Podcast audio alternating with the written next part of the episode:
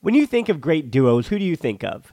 Jordan and Pippen or LeBron and Dwayne Wade. I mean, I talk about basketball a lot here on this podcast, but for the Barcelona version, there's Piqué and Puyol or Piqué and Mascherano, or the easy example of Xavi and Iniesta.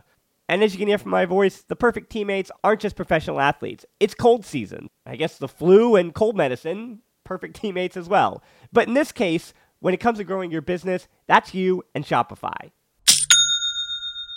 Shopify is a global commerce platform that helps you sell at every stage of your business. Shopify helps you turn browsers into buyers with the internet's best converting checkout, up to 36% better compared to other leading commerce platforms. To be honest, I've been doing this show long enough, and as I mentioned, it's cold and flu season. You hear it in my voice, especially during the holiday season. So whenever it comes to this business, anything that I can set up and kind of have working in the background that I know and can trust is just plugging along without my attention, those are the things that I really value at this point. So when my brain is foggy and all I can do is manage to turn on the microphone, talk to the guest, or just talk to myself and get out a piece of content, everything else, having that all automated or working in the background, that's been important to keeping me sane. And that's the thing about something like Shopify. What I do love about Shopify is how no matter how big you want to grow, Shopify gives you everything you need to take control and take your business to the next level. So no matter how big or small, how good of a month or how bad of a month, things are just the same working in the background. Shopify powers 10% of all e-commerce in the U.S., and Shopify is the global force behind Allbirds, Rothy's, and Brooklinen, and millions of other entrepreneurs on every size across 175 countries. Plus, Shopify's extensive help resources are there to support your success every step of the way, because businesses that grow, grow with Shopify. Sign up for a $1 per month trial period at shopify.com/tbpod, all lowercase. Go to shopify.com/tbpod now to grow your business no matter what stage you're in. Shopify.com/tbpod.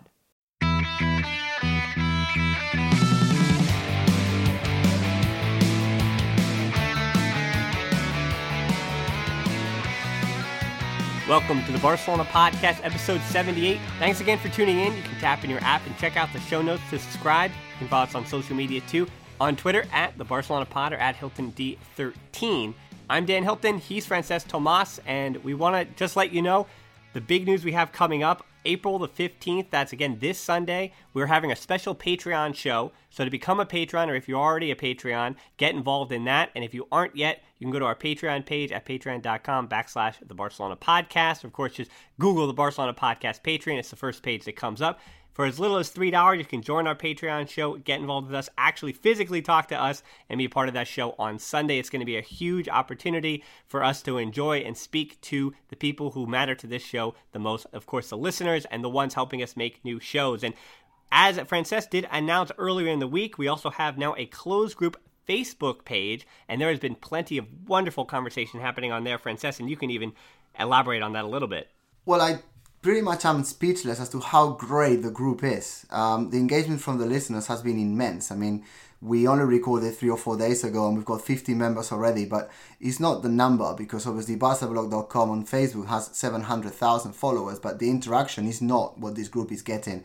I cannot, and I'm not going to name anyone because there's too many to thank, but the level of interaction is through the roof. I mean, people are writing huge paragraphs in order to reply to questions. The listeners are publishing posts themselves. It really is the best thing ever. I mean, I've been running social media accounts for over a decade now, and this last week has been tremendous, and I really don't have words to say thank you to all the listeners for engaging there. If you are listening to this, it's tbpod.link/group. tvpod.link/group. We are not going to advertise this group anywhere else, so if you are listening to this and want to join it, please come and join us. If you don't want to, then that's fine. We'll continue to do the podcast and bringing it to your ears on a bi-weekly basis. In today's episode, we're going to be talking about something we don't really want to talk about, which is the defeat in Roma and what it means moving forward. And then we're welcoming Musa Okwonga, who is a Manchester United expert who has been keeping a very close eye on Barca, and he can basically offer an outsider's perspective on what just happened. The Barcelona Podcast 78 starts right here. So we're going to do, because of the nature of this show and kind of dealing with the loss, we're going to do something we've never done before, and we're going to start with La Ronda today. Usually La Ronda is the way we close the show. We have guests, but today it's just going to be, we're going to have almost a fireside chat just with Frances and I, where we're going to try to break this down and cope and figure this out and look towards the future after that defeat to Roma. And these questions coming directly from that Facebook group that we have, the Barcelona Podcast. So these really are just you, the listeners, and we're going to go through these questions. To start things off, we're going to basically do these in topics, and the first topic is Valverde from Terry and Roman. Questions are, what now for Valverde? He's done a great job stabilizing the club after Neymar and everything this summer, but is he the right man to take the club forward? That's from Terry. And Roman asks, as much as I hate to say this, our nostalgia for earlier eras has kept us relying on players that are exhausted. Andres Iniesta is likely playing his last few games with the team. Is Valverde mea culpas, or to blame, for overextending players who should have been rested? Does he get another season? And my quick response to this, Frances, is that looking at recent manager trends, at least for FC Barcelona, Tito Villanova being an exception and Tata Martino being the other exception, Barca managers are usually or have been given a 2 to 3 year window or 2 to 3 year leash to win about as much as they can. And then after that, not only the pressure, but just time with a club of that magnitude does seem to wear on human beings. And so usually there seems to be a mutual separation. So for me, Valverde is going to get another opportunity. And for those who want to call for his head, I don't think that this loss, which is, as again, the third straight year Barcelona have lost in the quarterfinal, the previous two not with Valverde. So I think he's going to get another opportunity here. I think he also deserves another opportunity, and we're going to get to what the trophies mean and all that. Again, I don't want to answer too many questions in one response, so I think I'm just going to say that my belief is that Valverde will continue for another season, and I think he at least has earned the trust, and as long as he's given the opportunity to change. That's what it is that if he's not willing to change, then I think his time is done. But after a loss like that, I think he is going to be willing going into the next season and throughout the remainder of this season. He's going to have to be willing to figure out and adapt. I think Valverde is definitely going to stay next season. I am very disappointed about the way that he administered the team, and he has been doing that for the last couple of months. If you go back to even the titles of our podcast, is how can Valverde avoid total burnout? Is Valverde right to be rotating? Or, you know, all of these questions that we've been asking, they have been going towards the same direction. We were fearing that the prioritizing for the unbeaten run in La Liga and, you know, playing the key players from the very beginning of the Copa del Rey was going to basically come back and bite us. And it has. And it has at the worst moment, in the worst scenario, and in the most embarrassing way that I remember. I mean, Barca has crashed out of the Champions League before in the last 7 seasons. We cannot forget, and this is probably quite an eye-opening stat, we've only made the final once in 7 years. Obviously, we won that one in 2015 with El Tridente, but I think we cannot really overlook that. Now, Valverde was not the reactionary manager that we needed in Roma. I think the key point came when he introduced André Gomes instead of either Dembélé or Denis Suarez or even Alcácer the moment Iniesta came up. That was very telling of how little he trusts his bench and how scared, and that is the word, I think he's scared, how scared he was to actually push forward for a goal. Like, let's face it, if we had scored 1 goal in the Olímpico de Roma, we would be in the next round. There is no question. But actually, Barca went on there to defend, and we are not a club that can excel without the ball. We are made to be with the ball. That's who we are as a club. That's in our DNA. That's what we should have done.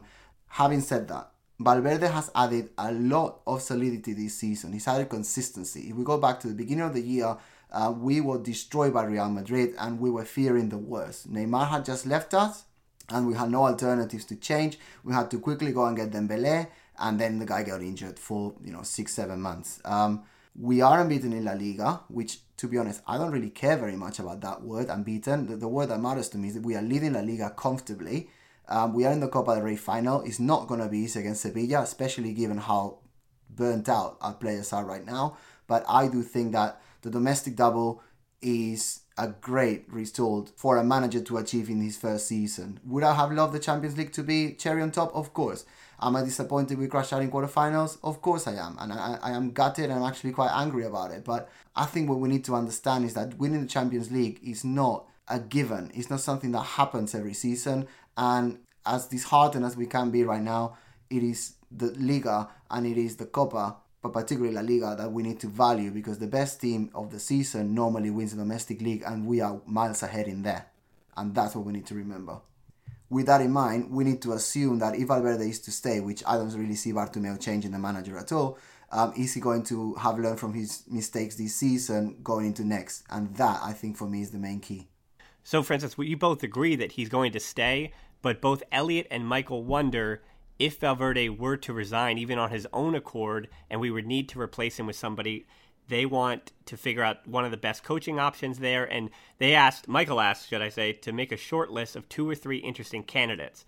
And my thinking for this, if Valverde, again, this is hypothetical, were to resign or the board wouldn't want him anymore, in the way that Barcelona like to bring in players that know La Liga or other leagues, and I think of Rakitic, Arda Turan, Vidal, I think they also look for managers who know the same thing as in the way that Valverde came from Athletic Bilbao. And so for me, managers like Marcelino at Valencia, Juan Carlos Unzué from Celta de Vigo, and Eusebio, of course, who was just fired from Real Sociedad.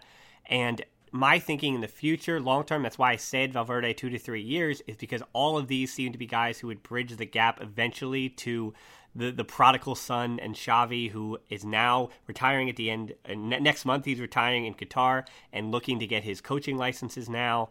And so I think there seems to be in football, when something looks like it's going to happen, and all roads lead to a certain way, and the way is going to be Xavi. And he's, whether or not he succeeds or fails in a few years, I think he's already on the path back to become the first team manager. So it's a matter of who is going to bridge the gap between this moment now and Xavi in the future.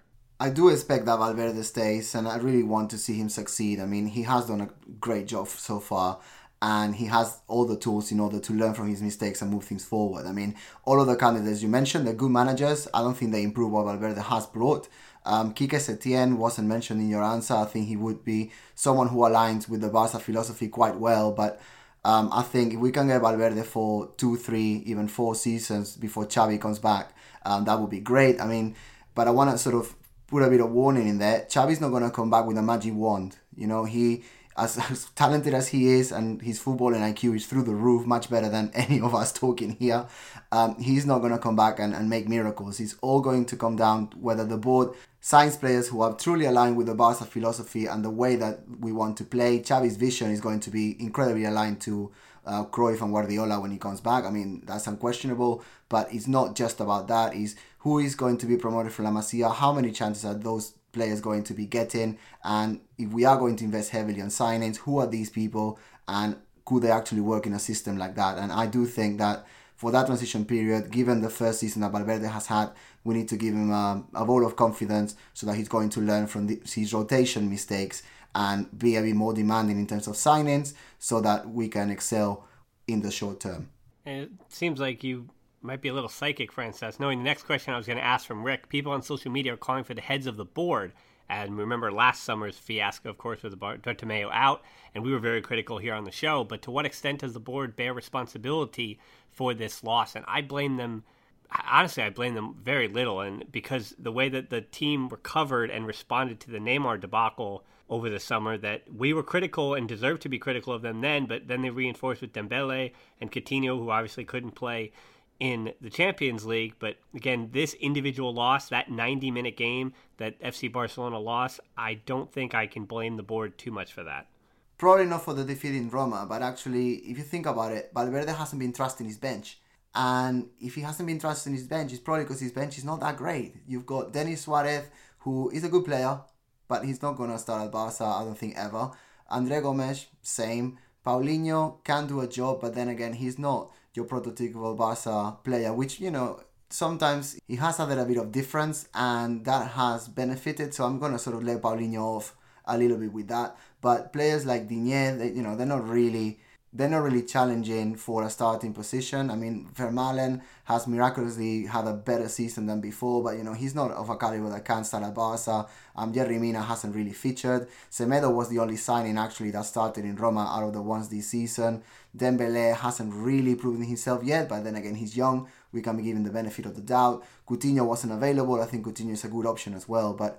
You know, if you've got a manager who is not promoting from La Masia, that maybe because things haven't been done right there, and that comes down to the board. If he doesn't trust his bench, that also could be with the lack of quality that the bench has. So I think the board does have quite a bit of blame on that, not particularly on the game of Roma, but I think the overall planning was flawed for sure. Now we're going to combine that answer with two other questions moving forward. Sophia asked, when do we start relying on our youth team and second string and use them for quote-unquote easier games and forcing our first-team talent to rest? I know Messi hates to rest, but he's not 20 anymore. And then a question from Mutaz, why is it so hard to get our attacking possession tiki-taka game back? Is it coaching or personal? I feel like I haven't seen Barca attacking football all year long. And Mutaz has a good point here. You look at teams with half our talents playing beautiful football. Liverpool, who are not half our talent, and Napoli, who also, I wouldn't say half our talent, but they are playing the 4-3-3 and more of the Barcelona style than seems like Barcelona is. To first look at that first part of that is that, for me and the youth team, we talked about Barcelona B all season long, and it's not that the first team is trying to integrate those players, but it's that they are fighting in a relegation battle. Their results recently have not been very good, and they now have to, for the remaining 7 matches of the season, 5 of them come against the top 5 in the Segunda Division table. And it looks like the way that Barcelona B have been playing recently that they will get relegated. And as we talked about over the summer, that is very, very bad news for the continued development. And that's what we've been talking about from the start, that La Masia players simply just aren't being developed properly, it seems like, anymore, and ready to be put into the first team, and now we're seeing the issues with that. And particularly if this team itself isn't talented enough to stave off relegation, we're going to have another issue next year when they're playing in the Segunda Division B. And to me, the catalyst for all of that, and the very first domino to all of this season, long-term injury to Jose Arnaiz, who we saw in the Copa del Rey early on, and a long-term injury as well to a midfielder in Ferran. Those two, I think, Arnaiz even more so than Ferran, were the two major issues and catalysts for Barcelona B, where they just could not have enough bodies, and they just didn't have enough top-level starters who were ready to be continued starters. I mean, we talk about Puig or the younger guys coming from the Juvenil team, but they just aren't guys who are going to make that difference just yet. Again, they're 17 years old, but for Arnaiz in his early 20s, he was going to probably, other than Elenia, be that other best player on the team. So that's why I think they just haven't had the strength of depth in the B team either to be able to bring up guys. And that said, with that 4-4-3, the way that Liverpool and Napoli play, they play for that 4-3-3. Barcelona play now in a 4-4-2. That's what they do. And the reasoning there is that Barcelona was so influential during the Pep years. They won both Barcelona and Spain, and they won everything. And then the rest of the world copied them. And Barcelona then were behind the eight ball because everyone else was doing the exact same thing. So Barcelona changed under Luis Enrique, and they adapted to that. And maybe now we're looking at the way Liverpool's succeeding and Napoli are succeeding. Maybe it's time that Barcelona got a little younger and started to do that again. Well, there's 2 points in there that you're making. I mean, the La Masia, I think I agree with everything that you said, basically, but I would think that the promotion to the first team, if it had been a little bit more real, rather than just Alanya once in the Copa del Rey and Arnaiz twice in the Copa del Rey, if you had actually been more meaningful, then you're not basically taking players away from the B team, but you're giving them the chance, you're giving them exposure, you're taking the ceiling off, and you're actually saying, guys, if you perform well for the B team, you are going to make it into the first team, you are going to get that last level, there is the step in order to basically be at the top of the spotlight and play alongside Messi, Suarez, Iniesta, etc. And that has not really happened. I mean, for what Digne has done this season, you could have had Cucurella coming up. If he's not going to be playing every single game, then that's fine. Just leave him the B team and excel in there. Alanya has got more than enough quality to make substitute appearances that, say, Dennis has been making, Andre Gomez has been making. That could have been a spot for him. Arnaiz, of course, unfortunately that he got injured, but there's other players. I think La Masia has to see that it's not just going up to Barca B and then everyone for themselves in order to build a career so they can go on loan somewhere. They need to see that there is a path to the first team, which at the moment is not clear. Now, talking about the tiki-taka style, I think you need to have the players that understand the system. You have to have the physicality, because everyone sort of focuses on how quickly Barca were playing. But when Xavi was at his peak and Iniesta was at his peak and Busquets was sort of starting, but associating with those two and obviously everyone in front, they were very physical. You know, the amount of kilometers that Xavi used to cover, that was insane. And they could get everywhere fast. And that is just not happening because everyone in the Barca squad right now is either 30 or nearing 30 or over 30. So there's not really youngsters that are going to take that physicality away. And of course, players like Rakitic have been doing a great job. And that's why I think he's one of the stars, if not the star of the season with Messi. But, you know, we need more people that can be that physical with a footballistic IQ that Rakitic has shown. And we just don't have enough depth for us to play like that. And I think that's what Valverde has had to compromise. But everything comes back down to who is in the squad, why are they in the squad, and what is the future with them, and obviously the present. Well, the way Barcelona played this year, this is coming from me, as this is kind of like our last chance for a thought here before we go to the interview, is that do you think with Rakitic and Busquets being so similar this season in the role that they play, if Barcelona want to play on the front foot and be attacking and go back to that 4-3-3 in the style of Cruyff, is there room for both Rakitic and Busquets in the starting lineup? And again, they both are starters. They both deserve to be starters. But I'm kind of reevaluating and rethinking now after that Roma game if there's room for both of them. I think if Valverde had rotated the team well enough, there would have been enough in reserve in terms of stamina for us to play like that. I don't think that 4-4-2 is flawed in itself because obviously that changes into a 4-3-3 in attack.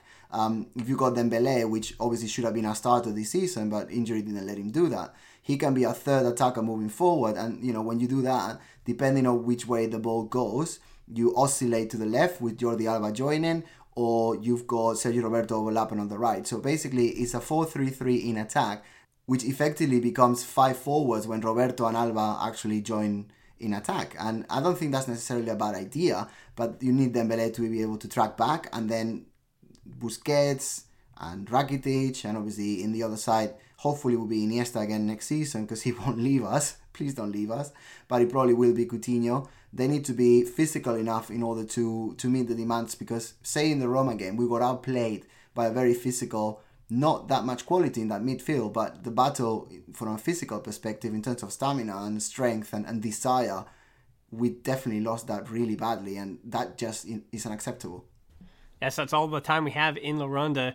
We also want a special shout out and thanks to Danny, Mark, Jose, James, Jose, and Artharva for their questions. Really good questions that we just didn't have time to get to today. So again, thank you for those questions. And again, keep them coming, particularly in that Facebook group. And again, that's tbpod.link/group. That's where you can get involved in what really is a closed group Barcelona podcast community, only for you, the listeners. Now time for La Entrevista from Musa Okwonga, who may be a Manchester United fan, but Frances and he were able to get into things way beyond Manchester United and, of course, talking about Barcelona. And yes, you will have to hear something or two about somebody that you love to hate in Jose Mourinho. Let's get right to that interview. Right, so we are delighted to welcome Musa Okwonga, who is an incredibly talented journalist. Obviously, he's worked for many different outlets. We spent some time at ESPN SoccerNet that then became ESPN FC together. He's now a poet and even a musician, incredibly talented person to have. Welcome to the show, Musa. How are you today? Thank you for having me. I'm very flattered, actually. So thank you. Yeah, been looking forward to it all day and boasting to my friends. So yeah, thank you. Well, brilliant. Good. I've been looking forward to it as well. So let's get started. Yeah. We'd like to start talking a little bit about your background, because obviously you're not necessarily a Barca fan as such, but you have been a passionate football fan for years, and I know your heart lies with Man United because obviously that's what you've been writing about for many, many years. So tell us a little bit about your background and your passion growing up. Yeah, so shout out to my granddad, who actually coached the Ugandan national side for several years. Back in the 60s and early 70s, when we had a really good team back then. That was the passion, has always been my family. A couple of my uncles played for the national team as well, and they're now living in the US. So that's the passion came from. And, you know, Man United, really, my mum was a medical student at Manchester University. And so they're one of the first teams I got into watching, and she had that passion. So I guess I sort of took it from her. And in terms of my own personal life, my professional life, I started off as a lawyer actually many years ago. And then left my job as a lawyer to be a writer, to be a poet, actually. And since then, I've gone to become, as you rightly say, a poet, football writer, I guess a political journalist and a musician. So it's a really nice mix. And here I am now. Wow, that's a mix that I'm very envious of, because obviously you seem to be an expert in many different fields. So obviously you mentioned Manchester United in there, who are going through a transition period, it's safe to say, obviously achieving plenty of success in the late 90s and early 2000s with Sir Alex Ferguson, who obviously is no longer then. And from that moment, you've been sort of in nowhere's land, if that's fair to say. So how has that period of transition been? Because it's been several years now. Well, it's been like, I mean, you look at Barcelona before the Cruyff years, we're kind of back there again, you know, and as a United fan, luckily being a bit older, I'm 38, so I remember life before Ferguson. So this is actually, it's not like, I mean, it's not as bleak as that at some points, but, you know, I've experienced the fallow periods, as we would call them in football, as I'm sure Barcelona fans are, and you're actually doing fairly well right now, you know, even with the recent result. So I suppose what United are experiencing right now is actually what normal big clubs experience. And I think it's important to look at Ferguson as a real anomaly. I mean, he was one of the greatest coaches of all time. And you have to enjoy those moments for what they are, but also not seek to beat yourself up too much if they don't come back again, because, you know, Ferguson was frankly a one-off. Right. I'm hearing a little bit of similarity there with Barca post-Guardiola, because our fan base keep sort of looking back and thinking, oh, we played so well and it was the most effective way, it's the only right way to play and we were so successful and look at us now. How do you see that? Well, I think, can I just be very honest, that passing style, the Barcelona did not fail. Xavi just got knackered. There was a game when you played Leverkusen, I think, away from home. I think it was 3-1, late result, late goals came. And Xavi wasn't playing, and the speed of the passing dropped about 20%. Like that, to play at Barcelona's level, to play at that Guardiola level, everything has to be in sync. Everyone has to be fully fit, and it's all got to flow. This is the problem that, you know, Barca have had in some of these tournaments recently, like, you know, match control, when players are getting older, not fully fit, haven't got their eye in. Because when Barca are on, it's like a symphony. It's the most beautiful thing any of us have seen. And I can understand Barca fans being nostalgic for that time, because I love watching them. But, you know, Iniesta is no longer capable of doing that however many games a season. It's just not the case. You haven't got the strength and depth off the bench. So I get the Barcelona fans bemoaning that. But at the same time, I would say, look, you know what? Guardiola and that Barcelona team was the perfect alignment of all those players who've come through the coaching system. Guardiola, who knew the club, and then you sprinkle David Silva on top, arguably the greatest under-pressure goal scorer Spanish football has ever seen, arguably. So, you know, there were a lot of things that came together. And you need to look at history as, yes, this was a spectacular high point, but frankly, they're going to look at Guardiola's Barcelona one day like they looked at ancient Egypt. It's a transcendent period of football, and you can't beat yourself up if you don't get back to that point in the next 2-3 years. Okay, I definitely get that, and that's something that we've been talking about in the podcast throughout the year now. I want to pick your brains as a sort of an outsider then, because that's the whole point of having you here today. Do you think Barca fans should really forget about that style of football and go sort of more result-based, or do you think we should be playing the right way, or the Guardiola way, or the Cruyff way even, and even if we win or not? Keep playing the Cruyff way, because it's effective. It's effective and it works. It wins games. The problem Barcelona have is not the philosophy, it's the personnel, right? It's the personnel. So you look at the Barcelona bench, you've got Denis Suarez, Andre Gomes, you know, these players, they're good players, but they're limited either, you know, in terms of the mental side or the technical side, Paulinho, you know, these are good players, but the Barcelona level, you know, if we're talking about the Barcelona level of player, you do need players like the kind of, you know, where is the young Musa Dembélé, right? Mm. Where is that kind of player? You need to find them, because they exist, and then you put them into the system. So I wouldn't say abandon your philosophy because of, you know, a couple of bad eliminations in Champions League.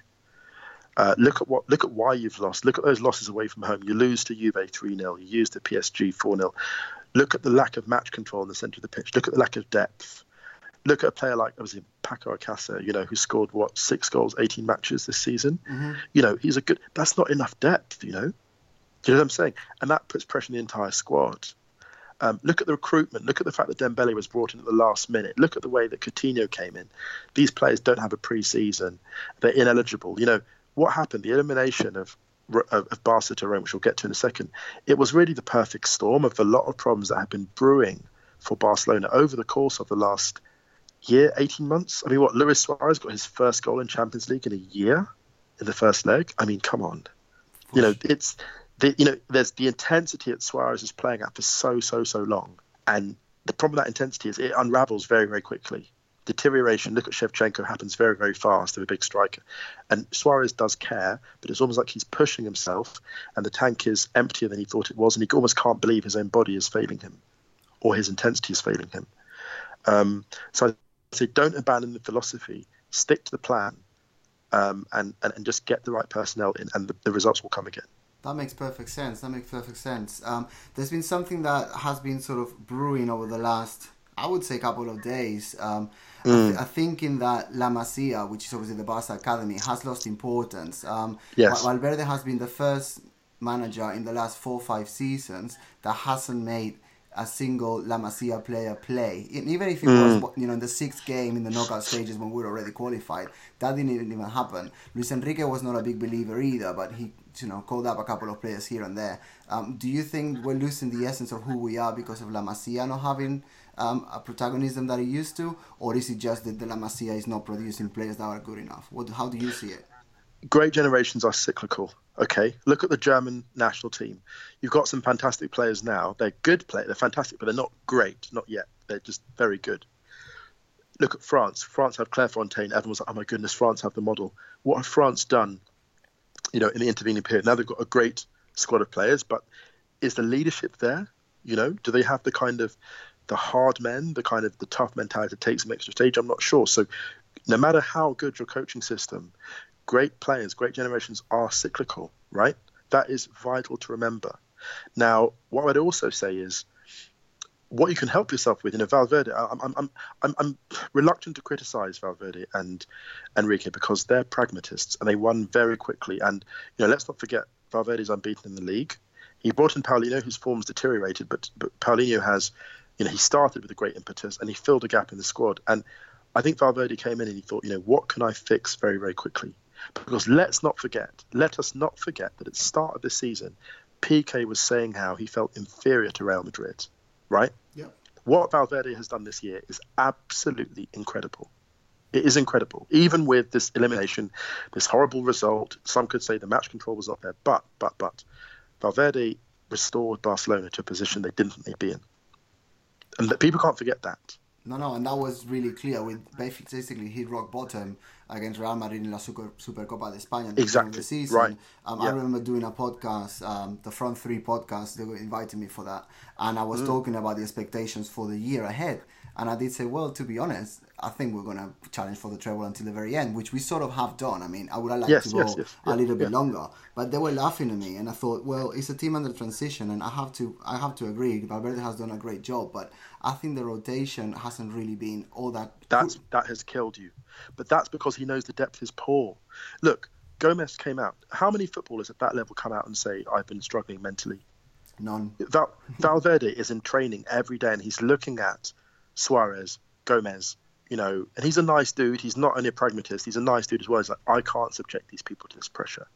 That's why all these players having extra minutes. These players are knackered. They're off their feet. And then let's put it this way. It's the perfect storm because you've got all these players who are knackered, and then you put them up against a midfield tree like that. The most combative, aggressive Strootman, Nangolan, like De Rossi. That's brutal. That is the most brutal examination of a team that's already exhausted from rotation, if you think about it. Mm-hmm. Do you know what I mean? Like, look, do you remember that amazing midfield for Juventus 2015, right? 2015 midfield in the final, and you had Vidal, Marquisio, Pogba, and who's the other dude? And Pirlo at the base. And that midfield had two of the best pressing players in European football, but because Barcelona had a better depth, they had the front three that were so devastating, and, you know, the midfield three that were less like in sync and well-rested, well-rotated. They blew them away. But, you know, when Barca lose intensity, teams that press high, press hard like Roma, they will overwhelm them. And that's just what happened the other night. That was the perfect storm. Rotation meets the team that will chase you for, you know, 180 minutes.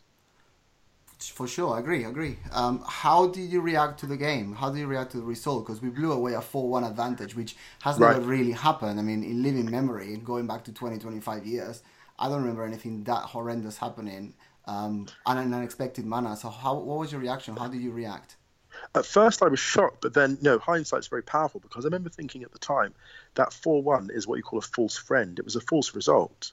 You know, they made errors they hadn't made all season, those defenders. And then the midfield, you know, De Rossi and Costas Munoz got these horrible own goals. And then you look at the game, the start of the game in Rome, and Umtiti did something he's never done. Umtiti allowed Dzeko to walk through the middle of his defence. How often has Umtiti done that, like, all year? Never. Like, he's not the dude. Right? It's unthinkable, right? It's unthinkable.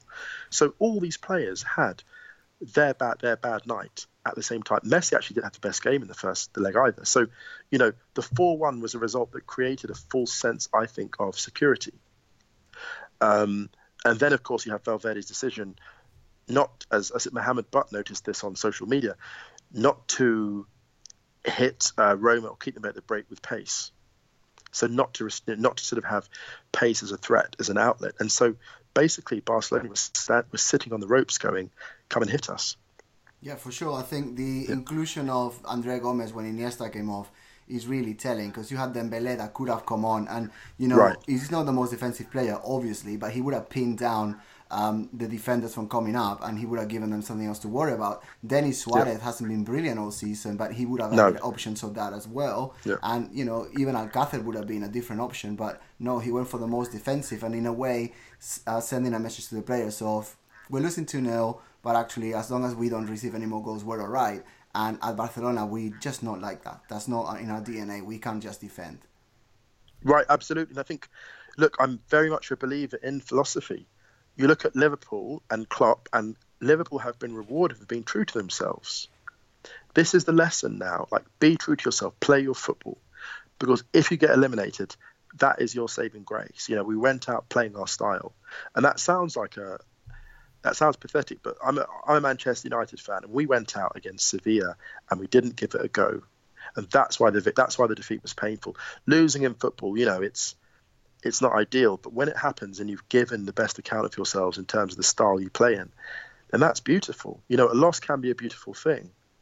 And the problem that you have and that we have at United is that we did not lose in a beautiful way. And that's why I think we're ultimately most upset about it. Right, so what is next for us then? What's next for Barca? Change the manager, change the board, have an election, total squad. No. Keep the manager. Okay. Don't forget, Coutinho hasn't had a pre-season. That's vital. That's going to be a big deal for you. Get more investment at the central midfield. You need a central midfielder, no question. At least one. You need one premier centre midfielder and then one kind of backup centre midfielder. And you do need, unfortunately, you need to make a big signing as a striker. You need a 9 at some point. I don't know if it's this year or next year, but you need number 9 because Alcácer is not going to cut it. And Suarez is, you know, it's crazy because he's got Suarez has 20 or almost 30 goals this year. For sure. But Suarez is not what Suarez was. And that's going to hurt you because even the goals he's getting, yes, he's scoring a lot, but he's not scoring the vital goals in games. And he's really struggling to. I mean, his finishing, unfortunately. I don't want to be. Look, he's been a great player for so long, but his finishing is not as reliable as it once was. And I think someone like that needs a threat, actually. For me, to galvanise. For me, is what you're saying, but also the fact that he's not really challenged. You know, because Paco Alcácer, he's not really an alternative. No, exactly. It's a challenge, and he responds to that, and he needs someone to shake that up. So really does. Griezmann. Ooh, Griezmann is interesting because do you know what's worrying about Griezmann? He's not a pure 9 as far as I can see. He's more of a false 9. I just worry. Do you know what it is? I worry with a player like Griezmann because he's not imposing, because he moves. I mean, it was almost like his strength is his weakness. His strength is he can go all across the line. He's not a conventional number 9 figure. But he's not. If you get Griezmann as one of your strikers, you almost become this kind of counter-punching team. And for me, Barcelona plays on the front foot. That's them. They play on the front foot. They're high up. They're in the front foot all the time. And they're imposing. They're just more physical. And look, I actually think a player like, they're going to hate me this for saying this, but Harry Kane is the ideal acquisition for you guys.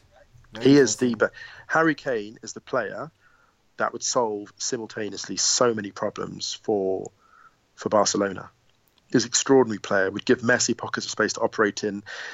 Dembélé goes off the shoulder because Kane is a very good playmaker, actually, and would just fit seamlessly into that style, whether on the break, whether playing in the final third in terms of, like, you know, touch play in around the box, left foot, right foot. He's a complete forward. So for me, Kane is the player. Right. Your other concern is then the midfield, actually. Coutinho will do some bit to address that, but, you know, and I think you also need someone at left back to threaten Jordi Alba. I think you need that too. I think you need a bit of that too. I just think that a team of Barcelona's resources needs, you know, it's like United, a little bit more depth to stop players, just to get rid of that complacency, I think. And that's the key word, complacency, because no one's going to challenge Jordi Alba's start in place. Digne has been decent, but then decent doesn't really cut it, particularly in the last third of the season when tactics actually really matter. Musa, I feel like I've gone to the doctors a little bit with you. It's a pleasure. Yeah, it's definitely what we needed. I mean, you've given us the recipe to move forward and basically get over the disappointment that we had, obviously earlier in the week. Where can our listeners find your knowledge and your wisdom online? Well, it's very kind of you to call it that. Actually, if I can mention two things. If you are interested in my work at all, my Twitter is probably the best thing. So my surname is my Twitter handle, spelled OKWONGA. Anything else I'd like to say? I've got a new band actually called BBXO. You can find us on Spotify. Our first single is called Hard Road to Travel. Please check out those couple of things if you're interested at all. And also, yeah, just keep up the great football. You know, Iniesta is one of my heroes. I was at the Nou Camp last season to watch you beat Valencia 4-2. And it was an absolute joy. And I went expecting to be blown away by Neymar, Suarez and Messi. But as anyone that watched that game knows, Iniesta stole the show. So I've always got a sort of special place in my heart for Don Andres and a lot of the other guys. So, yeah, thank you for entertaining me. And I hope you have much better luck in the big trophy next season. Well, likewise to Man United, but not in Europe, because we are going to go back and win it next time. Listeners, if you tap on your app right now, Musa's details are in there, and obviously the band that he just referred to, you can also access it through the show notes. Musa, thank you very much. Have a great evening. My absolute pleasure. So, Frances, podcast number 78, we had to talk about Jose Mourinho in the interview, and we had to talk about getting knocked out of the Champions League. Probably our saddest and most negative episode yet, but we're going to move on. And next week, Frances, I can't say anything yet, but you at least can say that we've got some big things coming. We've got an enormous guest coming on in the next one. And obviously we've got all our patrons who are also enormous, not in size, because obviously that would be disrespectful to say. I'm not going to say that, but they are incredibly important. They support the show, but we also have a very, very, very special guest, and I cannot wait to share that with you. You'll have to come back and find out. So thanks for listening to the Barcelona podcast. Until next time, we'll talk to you soon. Forza Barça. Forza.